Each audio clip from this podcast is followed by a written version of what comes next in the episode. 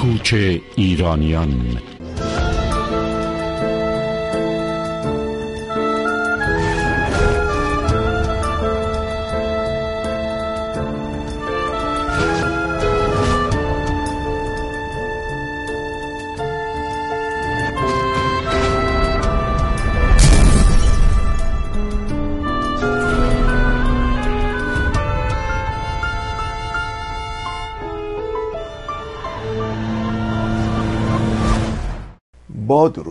در برنامه قبل به دنبال سوال چرا محمد رضا شاه در آن روزهای بسیار بحرانی سال 57 کشور را ترک کرد سعی کردیم به نشریات آن روزها رجوع کنیم و مخصوصا اینکه سه نشریه پرتیراژ ایران آن روزها که هر سه با هم نوشتن شاه رفت.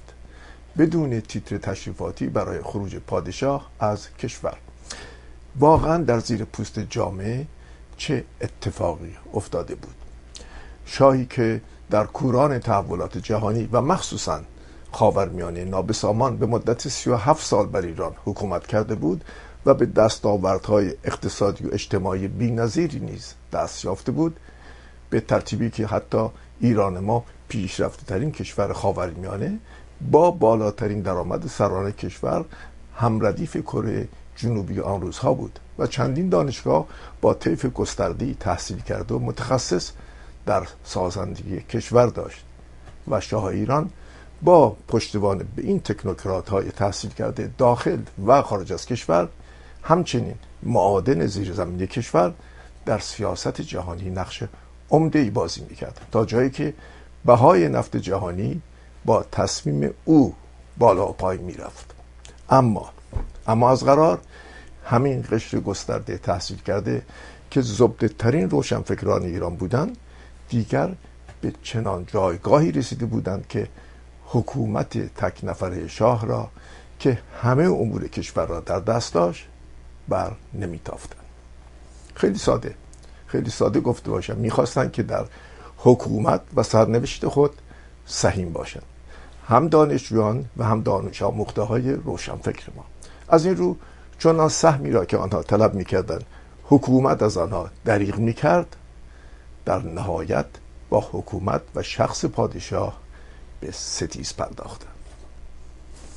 غافل از اینکه پیرمردی کین توز به همراه تعدادی از اسلامگراهای تند و متعصب تروریست عقب افتاده از تاریخ در کمین نشسته است و با برنامه ریزی از سال 1342 همراه گسترش مساجد و مدارس اسلامی و باندهای مافیایی ترور و قتل در طی پانزده سال آخر رژیم حکومت را میشه گفت که تقریبا به زانو در آورده بودن.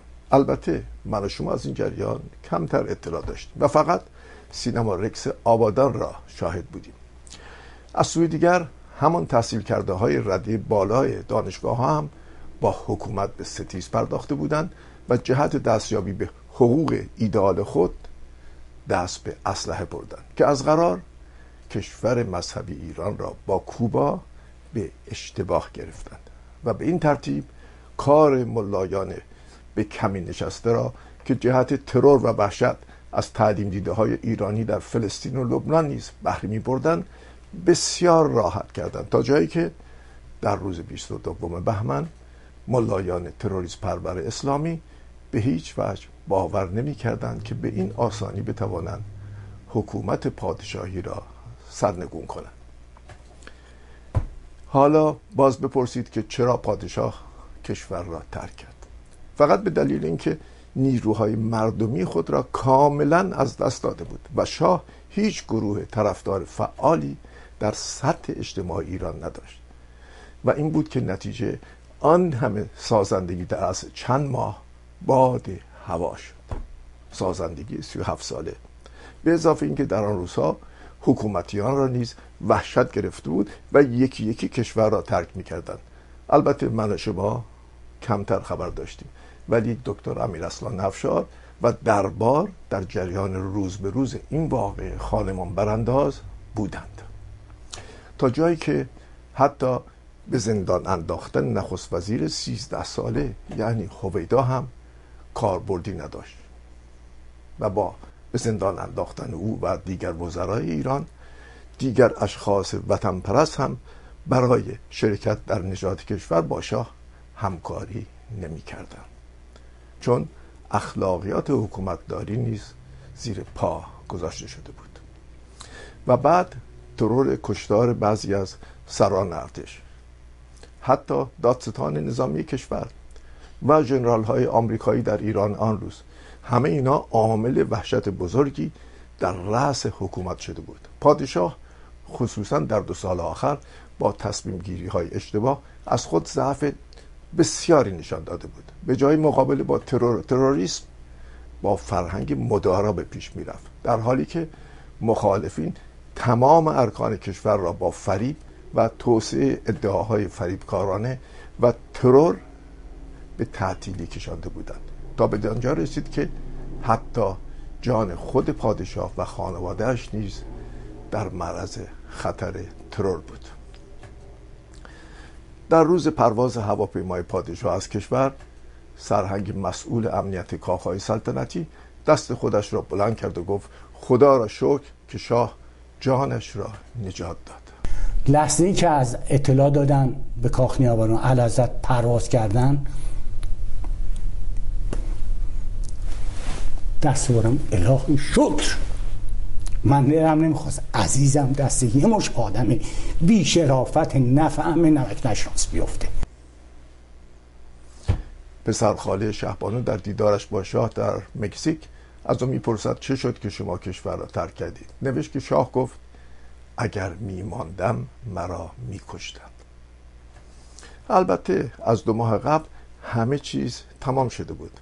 ولی ما مردم نمی‌دانستیم. ما مردم نمی‌دانستیم. اما پادشاه می‌دید و می‌دید که رئیس امنیت ملی کشور یعنی آقای پرویز ثابتی مقام امنیتی که مهمترین رکن سواک بود هم چند هفته قبل از پادشاه مملکت را ترک کرده بود. بدون اجازه. او هم از قرار ترسیده بود که شاید نوبت او باشد که مانند هویدا به زندان بیفتد. این هم یکی از هزاران اشتباهات دو سال آخر بود.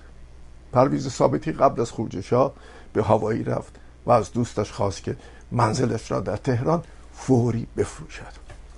رئیس امنیت داخلی کشور و ما مردم از این وحشت بزرگ اطلاع نداشتیم اما پادشاه همه این نابسامانی های آزاردهنده و کشنده را شاهد بود. آن هم با بیماری که داشت جانش را می گرفت من یک جا خواندم که در روزهای پایانی رژیم گذشته موقع که شما در کاخ سلطنتی بودید اعلی حضرت اشاره کردن که قصد مسافرت دارن و تصمیمشون گرفتن و شما در مقابل اشاره کردید که من قصد دارم بمونم و مبارزه کنم. صحیح. و ایشون تاکید کردن که من نمی‌دونم کی بهتون گفته من در یک مسابقه از شما خواندم. من اگه اشتباه. کنم. در راه نفر زندگی وجود در. راه زندگی که چند تا هم اونجا در حضورتون بودن به هر حال شما موقع که تاکید داشتید بله، این از. ایشون گفتن که شما اگر اینجا بمانید تکی تکی میشید یه همچین چیزی می‌خوام عرض کردم بعدن می‌گیرن حبست می‌کنن نابودت می‌کنن گفتم من میمونم مبارزه می‌کنم بله در اینجا تو را تکه تکه می‌کنن خب ما دیگر خاور میانی هستیم و جهان سومی. همه اینها عواملی بود که محمد رضا شاه تصمیم گرفت تمام وسایل شخصیش را به خارج بفرستد و آبرومندانه نخست وزیر جدیدی انتخاب کند و به ارتش هم گفت خون مردم را نریزید و نیازی هم نیست که پس از این با من در تماس باشید و از ایران دل کند و رفت.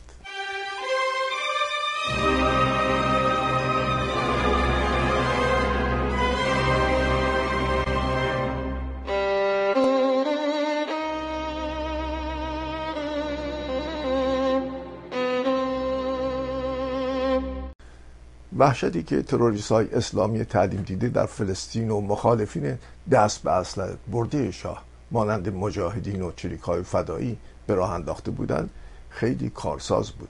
بله او برای مبارزه یعنی پادشاه برای مبارزه با این نابسامانی تنها مانده بود و بیش از این در توانش نبود. دولت های خارجی هم به همین نتیجه رسیده بودند.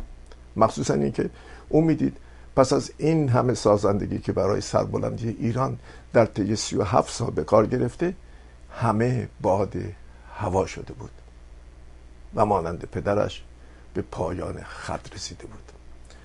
چون ما خاورمیانه ای هستیم دیگر البته این فاصله بین او و ملت سابقه تاریخی داشت. از زمان 28 مرداد شروع شده بود و حکومت کردن شاه به جای فقط پادشاهی. این امر او را منزوی و از ملت جدا کرد.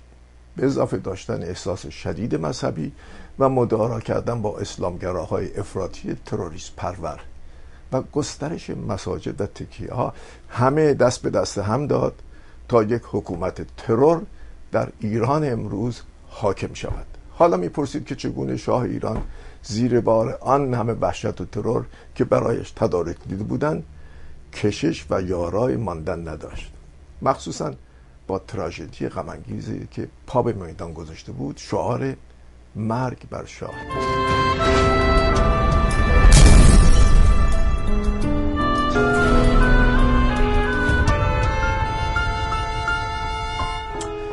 به قول اردشیر زاهدی شاه این اواخر بر روی تناب پوسیده بند بازی می‌کرد. بگذارید در اینجا کرکتر واقعی محمد رضا را از زبان یک محقق و استاد دانشگاهی بشنویم. زیرا او تنها پژوهشگری است که بیش از ده سال در مورد شخصیت محمد رضا تحقیق ریشه ای کرده که کاملا بی سابقه است. دکتر عباس میلانی. آقای دکتر میلانی به باور من شما تنها فردی هستید که در رابطه با شخصیت محمد رضا شاه پهلوی تحقیق کردید. پژوهشی که شما کردید در کتاب یگانه است و فکر نمی کنم کسی دیگری انقدر به خصوصیات شاه سابق ایران آشنا باشه. جدا از نشر این کتاب مایل هستم بدونم که دیدگاه خود شما نسبت به محمد رضا شاه پهلوی چگونه است.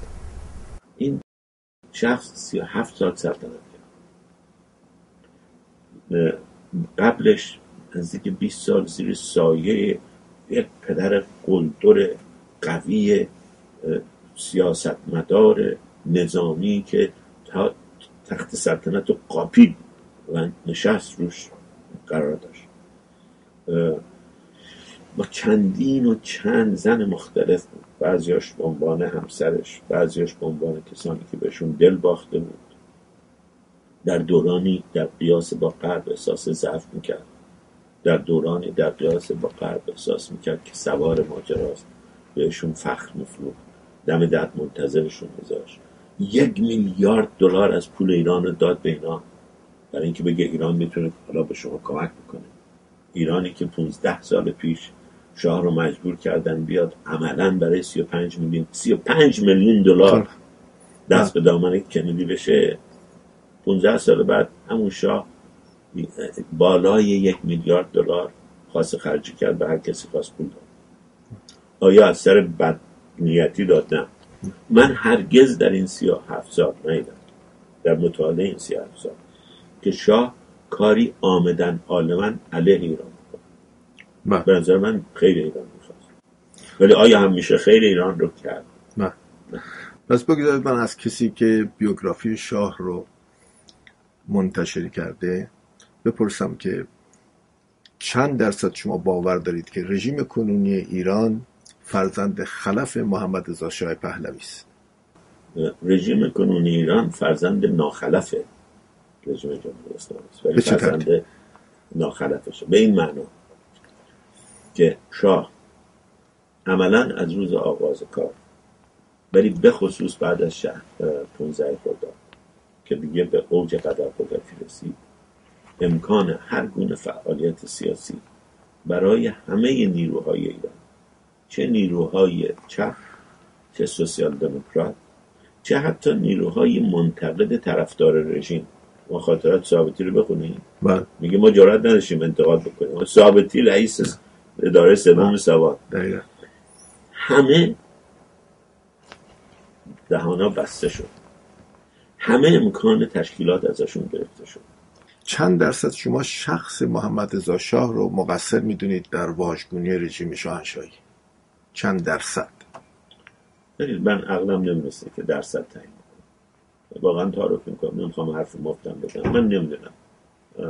ولی می‌دونم که شخصیت شاه اه، هم در شتابان شدن رشد اقتصادی ایران نقش داشت. بله. ایران رو دوست داشت. بله. و هم در انقلاب نقش داشت چون آدم ضعیف الحالی بود. آدمی بود که وقتی زور داشت احساس زور می‌کرد. زورآور بود. و به محض اینکه یک کسی پخش می‌کرد جا می‌رفت. بله.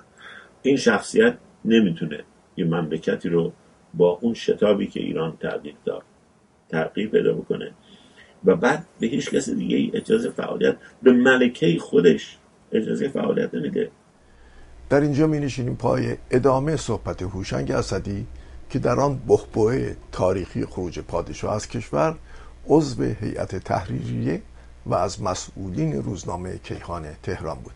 بعد نیست بدانید که او هم در دوران پایانی رژیم گذشته با طیفی از روحانیون افراطی مانند علی خامنه ای در زندان سواک بود که بعدها خود این امر نیز عامل نزدیکی با او شد.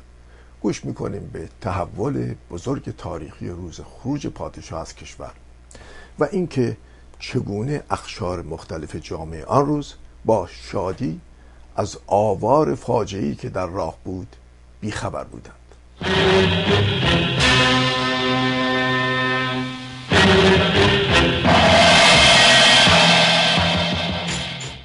می‌خوام بگم آیا اسدی تا اون زمان نسبت به پادشاه همیشه همه با یک احترامی صحبت می‌کردن. من پس از انقلابم با کسانی که در حکومت بودن صحبت می‌کردم و همیشه می‌گفتن که مثلا شرفیاب شدیم. نمی‌گفتن رفتیم نزد پادشاه.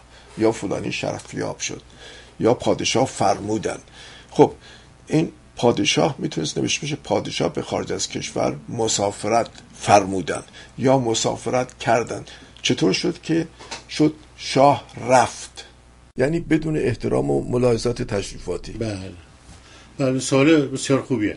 ولی ماجرا در واقع از دیدار شورای سردبیری روزنامه ها 16 دی با زندیات بختیار شروع شد. بله. شورای سردبیری سه تا روزنامه مهم با بختیار ملاقات کردیم. بختیار خلاصش رو بگم میگفتش که من کاری اصلا آزادید شما برید. از فرد سربازها از چیز میرن از روزنامه ها میرن بیرون. شما برید روزنامه رو در برید آزادید. نمی‌دونم کی بودی که از ما پرسید که الگوی شما برای روزنامه آزاد چیه؟ بختیار گفتش که لوموند. بله. من به لوموند فکر می‌کنم. لوموند در بیاریم منتها جو حاکم بر اونجا جو چپ بود. جو یعنی سردبیران تمام شورای سردبیری سه تا روزنامه. بله. یه ترکیبی همشون نه ولی اکثریتشون یه ترکیبی از انواع چپا بودن. بله. و خیلی برخورد تندی با بختیار کردن که ما میریم اونی که خودمون می‌خواد دلمون می‌خواد در بیاریم. وقتی اومدیم بیرون اصرش بختیار با سندیکای روزنامه نگاران اون موقع جلسه داشت با هیئت مدیره سندیکا. بله. که هیئت مدیره سندیکا هم اکثرتشون چپ بودن. منتها توضیح میدم. چپ به این نه, نه, نه این معنا که این چپایی که اومدن به خمینی رو بیارن همه ما فکر می‌کردیم ما داریم کار خودمون رو می‌کنیم که خود خودمون بیاریم سر کار. حکومت دلخواه خودمون رو بیاریم. اصلا کمترین تصوری از این وجود داشت مثلا من شخصا این چند روز هر شب با آقای خامنه ای تلفنی در مشهد صحبت می‌کردم. اخبار رو تبادل می‌کردم. متبادل خبر ایشون خب در مشهد در مشهد- آنچنانی نداشت؟ نه چون همه کاری مشهد بود دیگه در این روزها بله. همه کاری مشهد. هرگز نه اون گفت که ما می‌خوایم انقلاب اسلامی پیش بیاریم نه من هرگز گفتم که ما منتظر خمینی هستیم و من تکی فکر خودم که نمی‌گفتم فکر چیزو می‌گفتم فکر حاکم بر اکثریت رو می‌گفتم بعد شورا هم سندیکا هم به توافق رسید که روزنامه رو در بیارن. چون بحث در این بود که روزنامه رو در بیارن یا در نیارن. قرار شد روزنامه رو در بیاریم. اونطوری که دلتون می‌خواد. اونجوری که دلمون می‌خواد. بله. روزنامه رو در بیاریم. صبح روز بعد ما اومدیم تحریریه یعنی من وارد تحریریه شدم. همیشه صبح زود می‌رفتیم. بله. یعنی شورای سردبیری شورا که نبود اون موقع بخش سردبیری و دبیران ساعت 6 و نیم هفت صبح جلسه بله. تکلیف روز رو. من رفتم و وقتی وارد تحریر شدن رو پله رفتم بالا دیدم جمعیت تو پایین پله واسطه و یک جمع عظیم کارگرا و کارمندای کیهان جمع شدن دور شروع میز سردبیری. و رحمان عاطفی که سردبیر بود بله. اونجا رحمان را ایستاده و جو متشنجه. خب ایشون عضو حزب توده بود در اون زمان درسته؟ عضو حزب توده بود. بله. گفتم رحمان چی اینا؟ گفت اینا میگن که ما مخالفیم. روزنامه رو در بیاریم. آه. کارمندا و کارگرای که مخالفان در بیاریم. و ما خب سندیکا دستور داده که در بیاریم. گفتم خب استدلالشون چیه؟ گفت اینا میگن به نفع بختیار می‌خواید روزنامه رو در بیارید و ما نمی‌ذاریم به نفع بختیار صحیح. در. جو جالبی بوده. و من کاری کردم که خب الان باید با شرمندگی بگم. انسان باید در مقابل خودش و در مقابل تاریخ صادق باشه. حالا فو- فوشم خواهم خورد ولی خب اب نداره. جزی از تاریخه. ما شب قبلش اه، بعد اینکه از سندیکا اومدیم من طبق معمول سنواتی بزن زدم به خامنه‌ای مواظب گفتم که اینجوری شده با بختیار ملاقات کردیم و ما از فردا روزنامه رو در میاریم. منتها فقط نمی‌دونیم آقای خمینی موافقه یا نه. خب منم نمی‌دونم و پلیس می‌پرسم ولی خود من موافقم. البته خامنه‌ای کاری نبود بله. تو مشهد بله. کاری بود ولی بله. عضو شورای انقلابم نبود بله. نظر شخصیشو میگم خب شما قبلا در زندان زندان با هم بودیم بعد ارتباطمون بله. برقرار. داشت. بعد من رفتم بالای میز چون می‌خواستیم روزنامه رو در بیاریم دیگه رو رفتم بالای میز سردبیری و گفتم که ما امروز اومدیم روزنامه رو می‌خوایم روزنامه رو در بیاریم خیلی هم جوان بودم. شاید به خاطر همین دو تا راه داریم. یا فرش سرخی بندازیم جلوی پای بختیار یا گلوله سرخی بزنیم به سینه بختیار. از این جمله است که میگم احساس شرم می‌کنم که اه، مردی که می‌تونست آینده ایران نجات بده در اون ایام نادانی خودم یعنی بیان دکتر- کردم. یعنی دکتر بختیار. و جمعیت هورا کشیدن. تماسان در این فاصله یه نفر از اتاق تلکس دوید بیرون و گفتش که آقا موافقت کردم با روزنامه در بیاد. رسیده بود خبر به پاریس طبیعتا آقا خامنه‌ای و دیگران. اه، خمینی خمینی موافقت کرده. خب اونی که من گفتم و اونی که خبری که اومد که خمینی موافقت کرده جمعیت سروات فرستادن رفتن و ما روزنامه رو در آوردیم. حالا ما سعی می‌کردیم که به قول خودمون انقلاب رو هد- هدایت کنیم به طرف دموکراتیزه شدن. یعنی چیزهایی رو نقل قول کنیم از خمینی و از جریانات انقلابی و از جریانات مردم که اونی که ما می‌خواستیم انگار داره اتفاق میفته آقای اسد این همون کاری است که دوروبری های خمینی هم انجام دادن در پاریس. شما فرمودید که زمانی که سندیکا تشکیل شد در رأس اون کی بود فرمودید؟ سندیکا تشکیل شد. نه وقتی که روزی که با بختیار بله. بسته کردن دبیر سندیکا آقای بهشتی پور بله. از مسئولین روزنامه اطلاعات بود از روزنامه نویسای قدیمی. و اشاره کردید که بعد تمام کارمندان روزنامه کیهان آمده بودند و می‌خواستن که جلوگیری کنن از چاپ چاپ روزنامه. بله. بله. خب چه اتفاقی افتاد؟ خب روزنامه ها منتشر شد ولی ساواک سر جاش بود ارتش سر جاش بود. و طبیعتا ما حساب اینو می‌کردیم که هر آن ممکنه اتفاقی بیفته ما در خطر قرار بگیریم حس می‌کردید با وجودی که دکتر بختیار به شما اطمینان بله. داده بود هر چی دلتون می‌خواد بله. بنویسید بنویسید بله در. نتیجه سردبیری سردبیر روزنامه اطلاعات زنده یاد غلام حسین صالحیار بله. و سردبیر کیان زنده یاد رحمان حاطفی با هم صحبت کردن و تصمیم گرفتن که دو تا روزنامه در مواقع حساس یه خط مشی رو پیش ببرن و حتی سر موقع با یه زمان با هم منتشر بشن و حتی اگر لازم شد یه تیتر واحد رو به کار ببرن. بفرمایید که پس آیندگان دیگه با شما نبود. نه آیندگان برای اینکه روزنامه کم تیراژتری بود و این اه، هماهنگی بین سردبیرا وجود نداشت. ولی یادمه که با اطلاعات بود. بله اولین مورد روز شاه رفت پیش اومد. همین سوال اصلی من روز که- شاه رفت پیش ما همطوری که بهتون گفتم قبلش ما می‌دونستیم که بچه های اطلاعات حتما بچه های یادنگان هم می‌دونستن که فردا شاه میره. بله. از صبح اون روز تو میز سردبیری کیهان رحمان حاطفی بود و من و محمد بلوری. رحمان سردبیر بود ما دوتا معاونش بودیم. بحث این بود که همین که شما گفتید شاه امروز میره. شاه رفت شاه رفتن شاه می‌روند. مسافرت فرمودن. چی چی همیشه با یک چی همیشه با یک احترامی صحبت می‌شد نسبت؟ پادشاه. بعد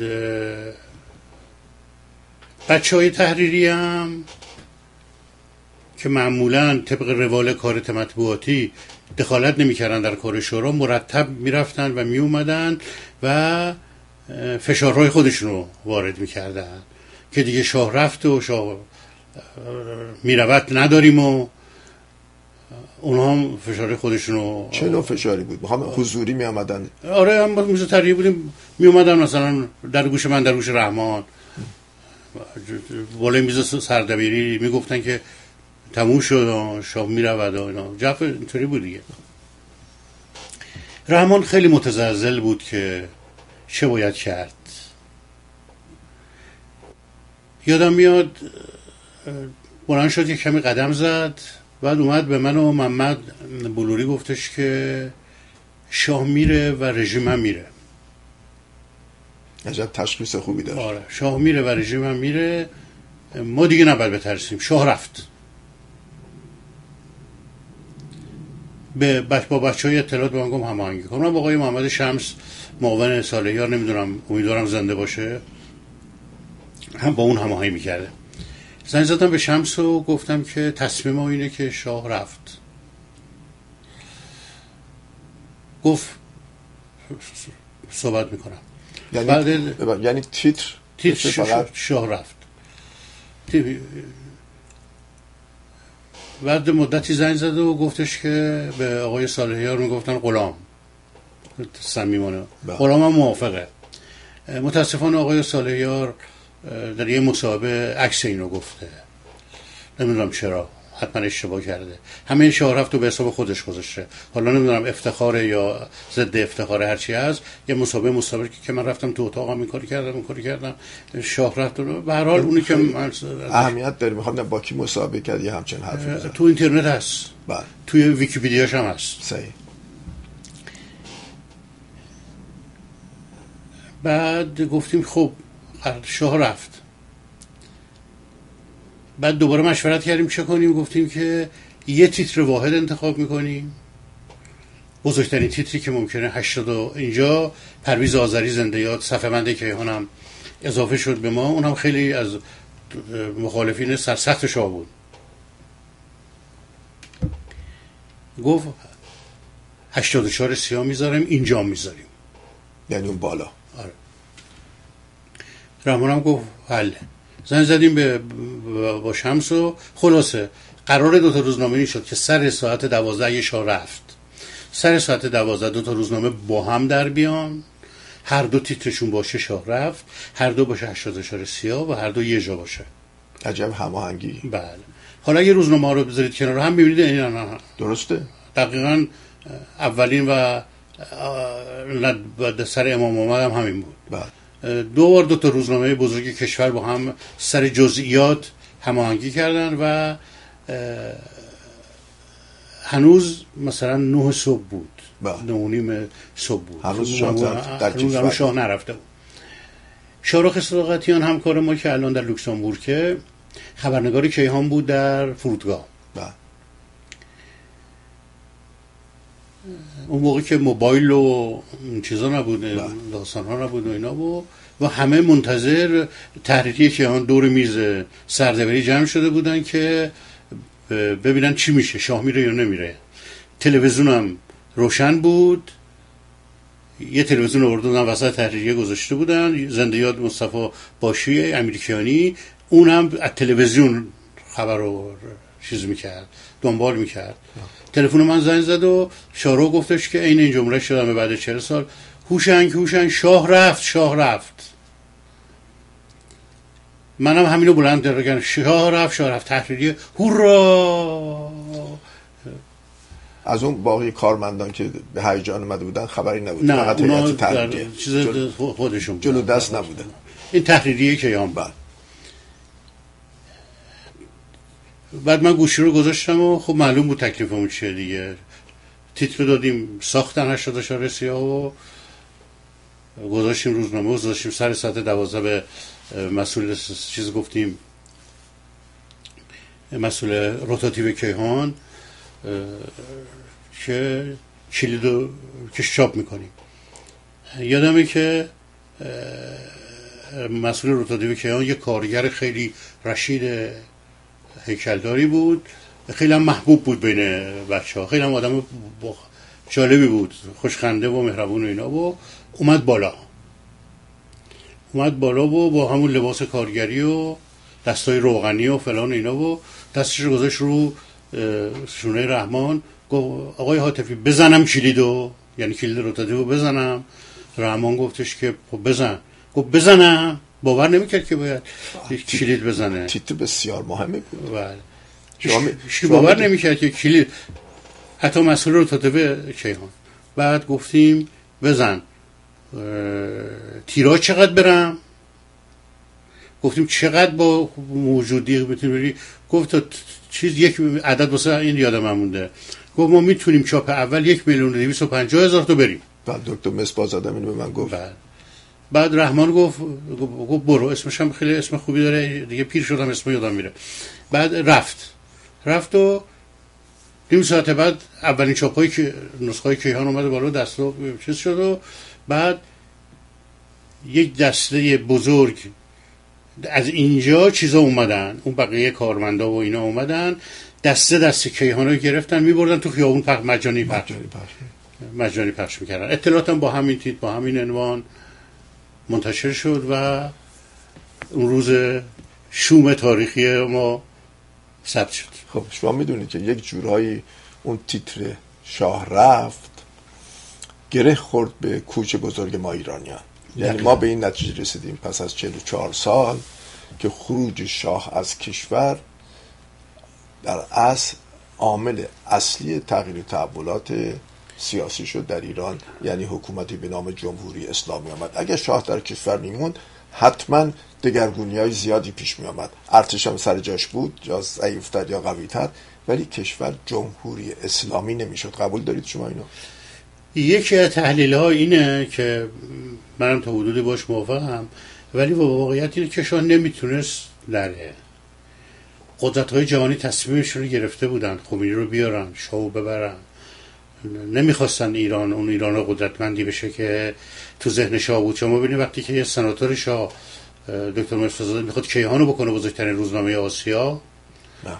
در تصور شاه و اون چیزهایی که می‌گفت و بعض مقداری زیادش هم انجام شد ایران باید می‌شد ابرقدرت آسیا باید می‌شد ابرقدرت چیز و با اون سیاست نفتی که شاه در پیش گرفته بود و بعدا ما فهمیدیم کنفرانس گادولوب چه خبر بوده و چه تصمیماتی گرفته. حالا که بعد چه سال هم اینا رو می‌ذاریم کنار می‌فهمیم که درستی که شاه اگر نمی‌رفت بهتر بود ولی ناگزیر بود بره.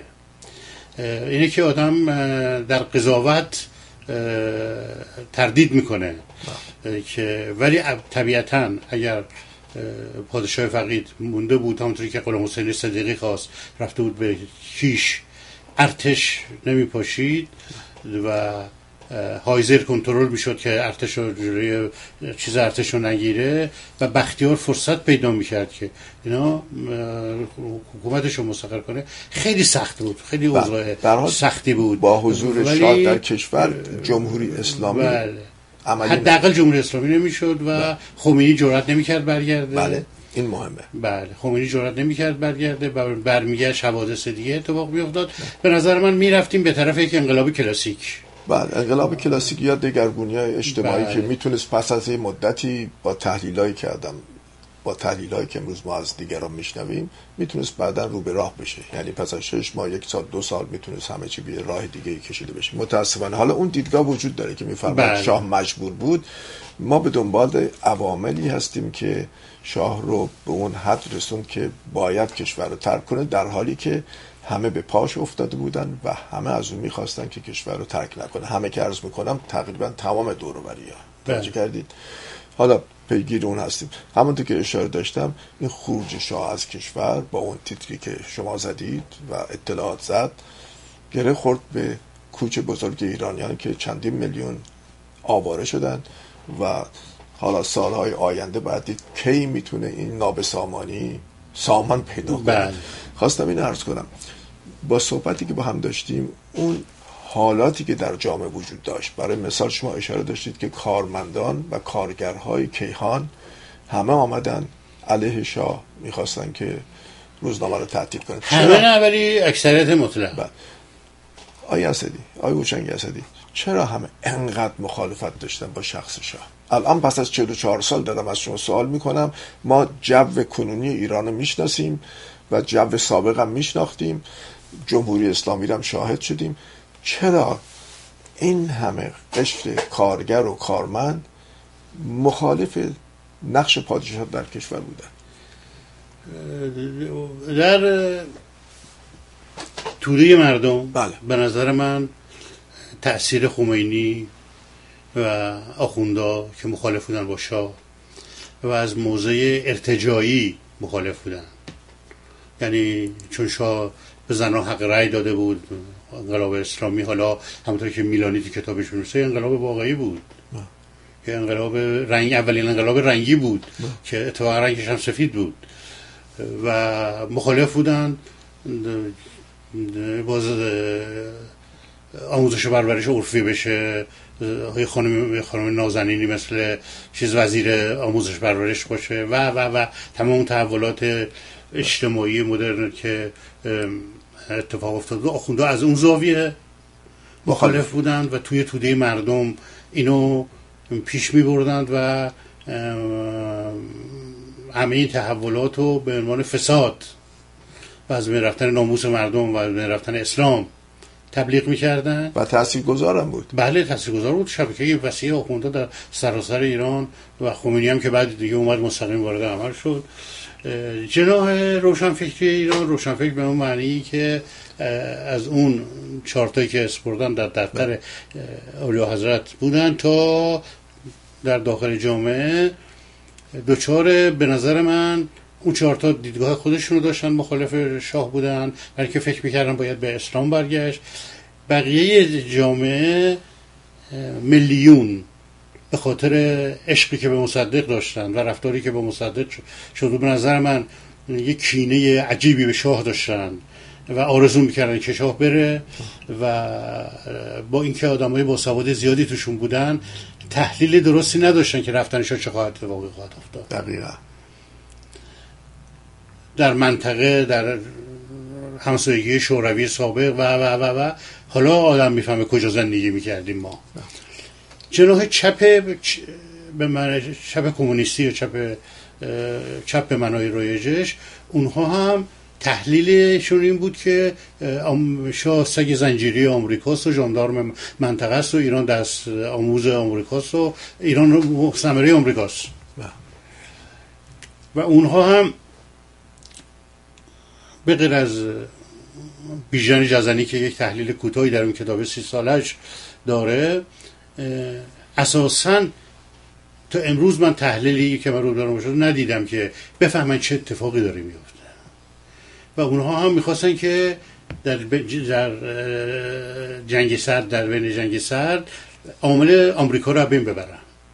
در نتیجه همه اینا دست به دست هم دادن. البته متاسفانه امروز میشه گفت یک توده عظیمی هم ساکت بودن. درسته. بله. یه توده عظیمی که اتفاقا از حکومت شاه منتفع می‌شدن. بله.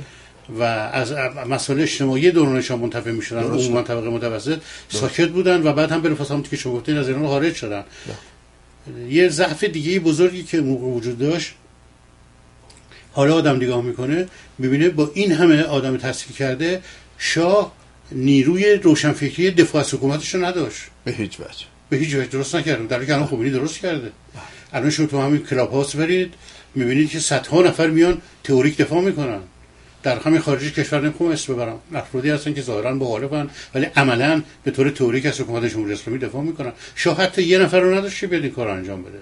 درست. با این همه دانشمند بودن. خب از یه طرف ضعف تئوریک از اون طرف گره خوردن این تا اندیشه با هم و بعد هم که اینطوری که خود شاه گفته پرواز معروفی که روی جمعیت می‌کنه و می‌بینه مرگ بر شاه می‌بینن و گریه می‌کنه. و بیماری که ایشون داشت و و بقیه مسائل دست به دست همین داد و اتفاق دارته افتاد دیگه. توجه شما را در برنامه بعدی به سومین قسمت از این برنامه ویژه جلب می کنم نظرات خودتان را مانند همیشه با ما در میان بگذارید. کوچه 79 at yahoo.com در نگاه به کوچ ایرانیان با ما همراه باشید تا روزی با هم آن را به پایان برسانیم.